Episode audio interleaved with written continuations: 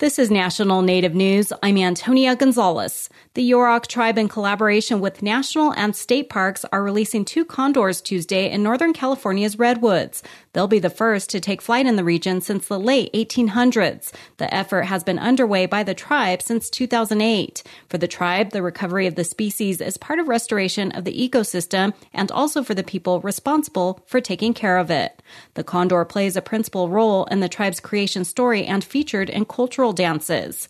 Tribal Wildlife Director Tiana Williams Claussen, in a video message, shares the importance of the restoration for future generations, including for her young daughter. She's going to grow up having condors in her sky for her entire life. She's not even going to know what it is to miss condors. She will always live in relationship with condors, which is really what this whole program is all about bringing condor home back into our communities, back into our conversations, um, back into our households, and into the minds and hearts of our children on behalf of, of the hearts of our elders. The condors are voluntarily entering a designated staging area with access to the outside world. If the birds do not enter the transition zone by late afternoon, a second attempt to release the birds will occur Wednesday.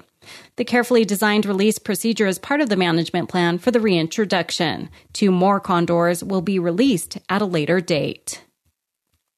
The New Mexico Missing and Murdered Indigenous Women and Relatives Task Force is holding an event on Thursday. May 5th is recognized across the country as National Day of Awareness for Missing and Murdered Indigenous People. The group has been meeting virtually due to COVID-19 precautions. Thursday's event will take place in person in Albuquerque. Members of the task force will discuss the response plan for the state. Cabinet Secretary of Indian Affairs Lynn Trujillo talked about the awareness event during a task force meeting in April. To listen um, to our communities, to reflect on our work and accomplishments and celebrate that. Um, and then continue to look forward and think about what's um, next for all of us. The staff has also been working through um, many of our phenomenal partnerships. Uh, one with the Second Judicial Attorney General's Office. They have been reaching out and meeting with some of our tribal leadership. Um, the UNO research team, um, the FBI, and other community organizations uh, to start working towards um, those solutions that we have laid out in the state response plan. The task force was established in 2019 to address issues involving missing and murdered Indigenous people. Members of the task force have since released findings and recommendations to the state's governor and lawmakers. In California Wednesday at the state capitol in Sacramento, tribal leaders, lawmakers, and the State Department of Justice will discuss violence against Native Americans. They'll take part in a press conference and legislative hearing to share what actions are being taken to reduce and solve violence against California Native Americans, particularly women and girls. Assembly members James Ramos, chair of the Assembly Select Committee on Native American Affairs, and Cristina Garcia will host the news event in the morning on Capitol steps. Later in the day, the two lawmakers will chair a joint informational hearing on the issue. The hearing is expected to include testimony from law enforcement, tribal leaders, and advocates.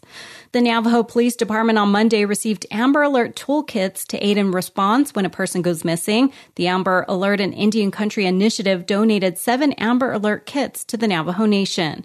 They include a tablet, headset, webcam, scanner, and camera. I'm Antonia Gonzalez.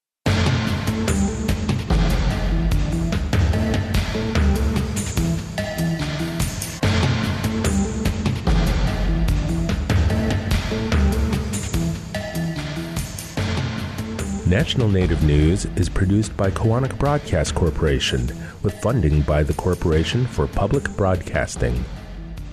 Support by the Albuquerque Hispano Chamber of Commerce's Convention and Tourism Department, providing complete convention and visitor planning services to Hispanic and Native American conventions. Information on convention and tourism services at ahcnm.org. Support for law and justice related programming provided by Hobbs, Strauss, Dean and Walker, a national law firm dedicated to promoting and defending tribal rights for nearly 40 years. More information available at hobbsstrauss.com.